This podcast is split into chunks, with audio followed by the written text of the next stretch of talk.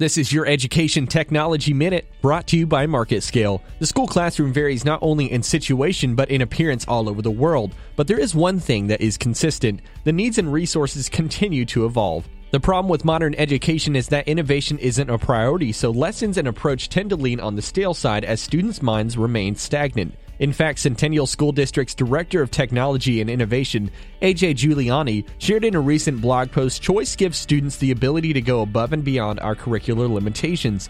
Try to give as much choice as possible and watch your students innovate. It has been said that as you look at the educational process, student centered learning approaches that enable the student a reasonable amount of control over their education end up succeeding in the long haul. Of course, many teachers fear that with a new approach may come a distracted focus on portions of education that the student won't be tested on and therefore not preparing them fully for testing in which both them and the teacher are judged vigorously. Overall, it looks that as the years go by, innovation in this process will be necessary to continue to stimulate curiosity as well as creativity in the educational environment. I'm Taylor Standridge, and this has been your Education Technology Minute.